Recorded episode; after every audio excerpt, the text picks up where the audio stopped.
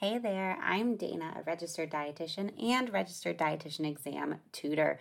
And this is my podcast where we go over all of the questions that have been posted to my Facebook page, Registered Dietitian Exam Study Group with Dana, over the past week. And we not only chat about the answers, but why are they the answers, as well as answer any questions that students have posted on the page throughout the week. This is a weekly podcast, so be sure to tune in each week for new questions. And of course, I would love to see any of you guys at the live version of this on Sunday nights at 8 p.m. Eastern Time. First question we have this week is a math question, so get your calculators ready. The cook's tally shows 141 grilled chicken breasts for lunch. However, the hospital anticipates a 2% increase in hospital census during this time, and the food service company restricts food waste to no more than 3% of waste. Now, how many chicken breasts should the cook prepare based on this information and answers provided? So we have three answers. We have 135, 141, 145, and 150. So this is a situational math question. So if you're reading it and you're like, oh my God, I hate this already, you're not alone. But remember, with the math, we really want you to work on it weekly, really work to understand it, because if you're going into the math and just going, I hate math, I can promise you the math's never going to get easier. So definitely check out one of the math recorded courses if this is a trouble area for you. But let's break down what it's asking us. Okay, so it told us that right now, there's 141 patients who ordered chicken, but we're expecting the hospital census to increase by 2%. So we can kind of be saying, well, that would kind of, say all of the food orders are going to increase 2%, proportional to the amount of patients. So if I have 141 chicken breasts and we want to increase it by 2%, all I need to do is do 141 times 1.02. And that's going to tell me that if I have a 2% increase in the chicken breast, I would need about 144 chicken breasts. So that's how many I would need if I made 144, I would have no food waste. But that second part of the question is saying we want no more than 3% food waste. So that would be taking the number that I'm making over the 144. So let me look at my questions. So right away, I can take away 135 and 141. That's not going to be enough chicken. I need 144. And then I'm stuck with, okay, well, do I want to do 145 or do I want to do 150? So my question would be, which one gets me less than 3% food waste?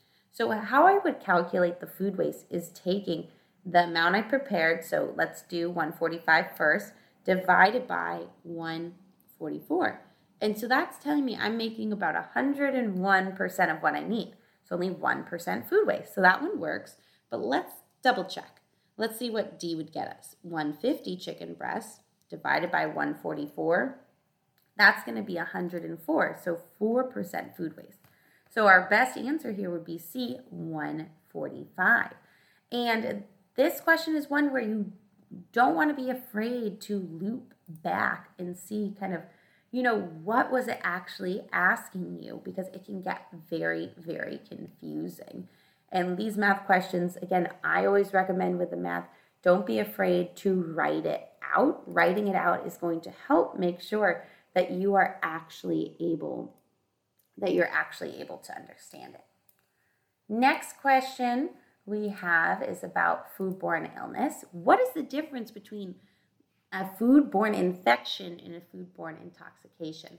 And foodborne illness is definitely a topic that gets really tricky because there's so much to know. So definitely check out the recorded class. It's only $10 on my website. But understanding the difference between foodborne infection, foodborne intoxication is important because that can be a distinguishing factor between different ones. We want to be thinking when we're studying the foodborne illnesses, what is different about each one, right? Because knowing that it causes nausea, diarrhea is not going to help you pick out which one it is. So here's a few kind of key things to help separate whether it's a foodborne infection or foodborne intoxication. So first off, with an infection, the source of this is going to be from bacteria, a virus, a parasite. And it's going, these things have invaded and multiplied in the food and then in your intestines. So these are transmittable. They spread from person to person. Incubation time tends to be hours to days. Symptoms tend to be things like diarrhea, nausea, vomiting, abdominal pain and cramps, fever. And factors that usually are causing them are things like inadequate cooking, cross-contamination, poor personal hygiene, bare hand contact. So, with these, we want to think that, a lot of the time the sources that either we didn't kill off the bacteria in the food, hello, salmonella in raw cookie dough, right? Or I'm the worker and I have dirty hands and I'm touching it. Or it wasn't washed from the field and now it's touching different things. So very transmittable. And then we have our intoxications. So intoxications are going to be toxins that are naturally kind of present in the food. So there's not any invasion or multiplication. It's just there. So the incubation time for these tends to be a lot quicker, minutes to hours, compared to the infection. So that's a big distinguishing factor. Symptoms tend to be more severe, right? So you're still going to have nausea, vomiting, diarrhea, but then you're also going to have scary things like respiratory failure, motor dysfunction, very severe. And factors that contribute to this tend to be time and temperature abuse, so inadequate cooking or improper handling. So when you're going through and studying the different types, you want to be thinking, is this an infection? Is this an intoxication? Too, and remembering the different characteristics about each one.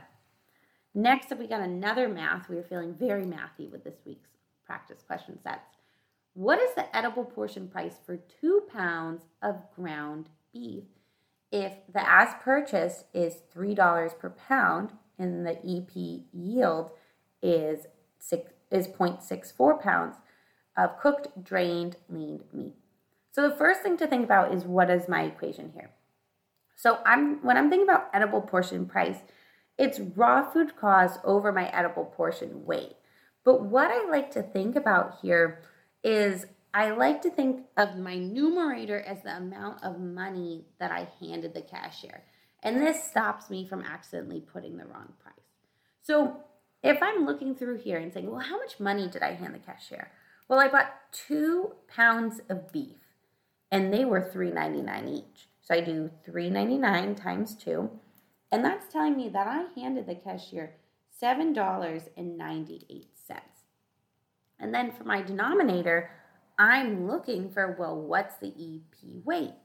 So this one is hitting because the way it's worded is saying EP yield is 0.64 pounds. And it's really hoping with this question that you're reading it fast and you're seeing yield and you're like, oh, percent yield. But percent yield is a percent. This is saying pound. So it's saying that this meat that I bought yielded or produced 0.64 pounds. So that would be my denominator. That's what I was left over, right? This is a terrible, terrible yield when I'm starting with 2 pounds and only kind of left with a quarter of what I'm getting. So if I do what I handed the cashier, $7.98, divided by the total amount of meat that I was left with, divided by 0.64, that's telling me that I'm going to be having a price of $12.46 per pound. If it was just asking me it not per pound, then that would be my $7.98. So you got to watch what it's asking for. Next up, we have a question from Anne. And this is definitely a popular one I see people get stuck on. This is our scoop sizes. So here's the question. We have a number 12 scoop was used to serve 600 servings of mashed potatoes instead of a number 16 scoop. How many servings will they be short? So with this one, what we want to kind of start by doing is saying, well, how many ounces are these scoops? So we're saying, the first thing is we're saying, okay, a number 12 scoop was used accidentally. So how do I find the ounces from a scoop? All I have to do is do 32 divided by the scoop number. So that's 2 ounces for the number 16. The number 16 would, it's 2 ounces for the number 16. And then for the number 12, which was the one I used mistakenly, 32 divided by 12, that's going to be $2, 2.6 ounces. So what I want to be thinking about is originally I was supposed to get 600 servings that were each 2 ounces. So I should have started out with 600 times 2 ounces. I should have started out with 1,200 ounces. And then I'm thinking, okay, well, I still have 1,200 ounces of mashed potatoes. So if I'm scooping out with the 2.66 scoop, how many scoops am I going to get? So I divide that by 2.66. And so that tells me I'm only going to be able to scoop out 151 servings, which makes sense because it's a bigger scoop. So my question here is, how many am I short? So 600 minus 451, and this is going to be 149 that I would be 149 that I would be being short. And your answers might be slightly different depending on how you round. So like when I look at the answer bank that's provided here, there's 90, 25, 210, 156. So I would go with the 156 even though I got 149 because likely it's just from rounding a little, bit differently here. So don't worry about that too much. Okay, the next question we have is, what's the most energy efficient between a convection oven and a steam jacket kettle? And so both of these we want to be thinking of are definitely efficient. A good way to be thinking about this too is kind of like, well, what is it for? So a lot of the time we're thinking about, with efficiency, we're thinking about, keeping an even cooking temperature. We're kind of thinking about the speed at which it cooks. And when we want to be thinking about these, we need to think about, well, what are they? So the convection oven has a fan in it. So the fan is helping you to kind of move the air through all the food. So a lot of the time you're using this for like cooking like pastries and different things too. So it's going to be really even cooking temperature, which is really, really nice. Heats it all evenly. Now a steam jacket kettle kind of looks like a pot, and if you can't imagine one, definitely take a pause and Google it. But so it's a pot, and then there's an inner and outer lining. So there, it allows steam to run kind of completely around the pot. So the steam isn't touching the food, but it's in between the layers of metal and heating it up very efficiently because it's heating it up from all sides except for the top, of course. But so this is very, very efficient compared to just doing kind of a pot on a stove. So a steam jacket kettle is going to be used for making things like soup, potatoes, boiling things, making sauces too.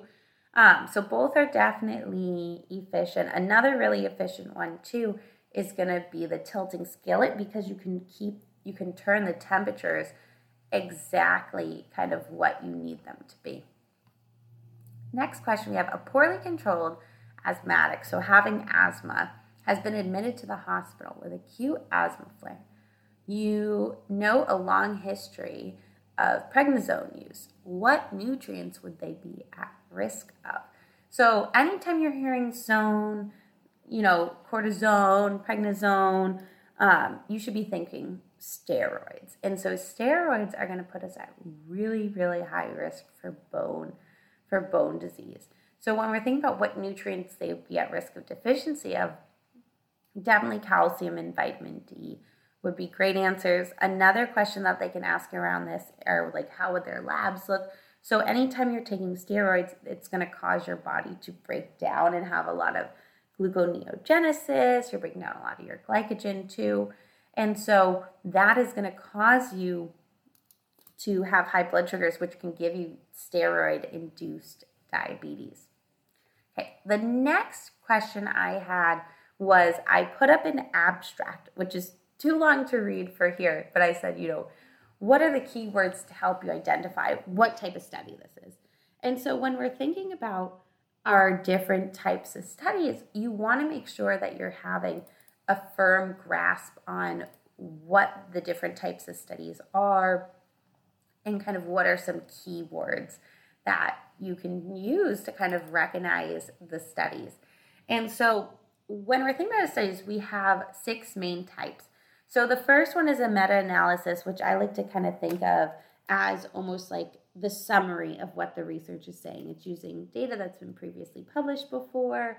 You're not doing an actual experiment. So keywords that you would see here, for example, are things like systematic review, previously published data, available evidence, previous studies, consensus, inclusion, exclusion criteria.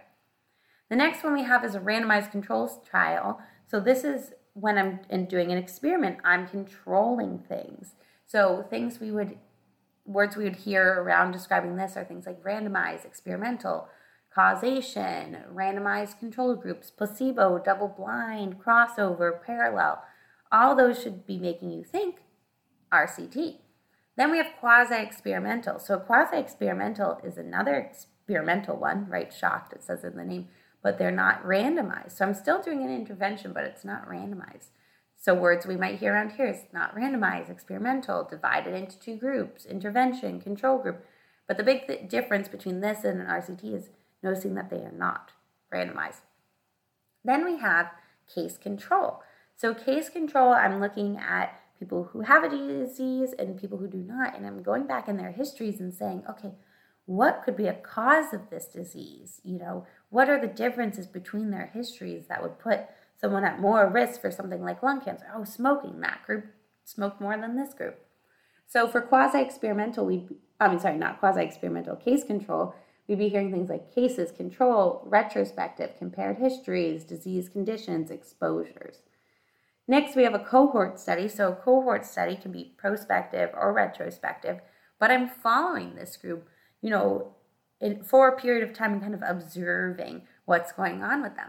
So words we'd hear is, you know, group of Danish mothers, cohort of, prospective, retrospective, you know, followed throughout time. That would be our cohort. And then our last one is cross-sectional. So I always think cross-sectional, one point in time. So this is things like a survey or questionnaire.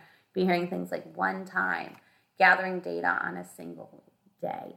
So you definitely want to be able to recognize some of the keywords, because then when it's giving you questions like an abstract, you know, or a few lines and saying, what type of study is this, too, you're going to be able to really recognize it. Next question we have, your inventory turnover ratio is found to be 1.3.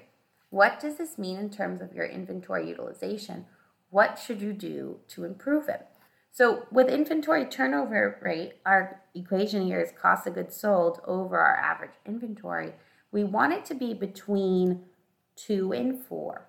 And what I like to think about when I'm teaching my students about inventory turnover rate is I like to be thinking about that this is like the amount of times that you go to the grocery store in like 1 month. So going twice a month, that's great. You know, going 4 times a month, sure.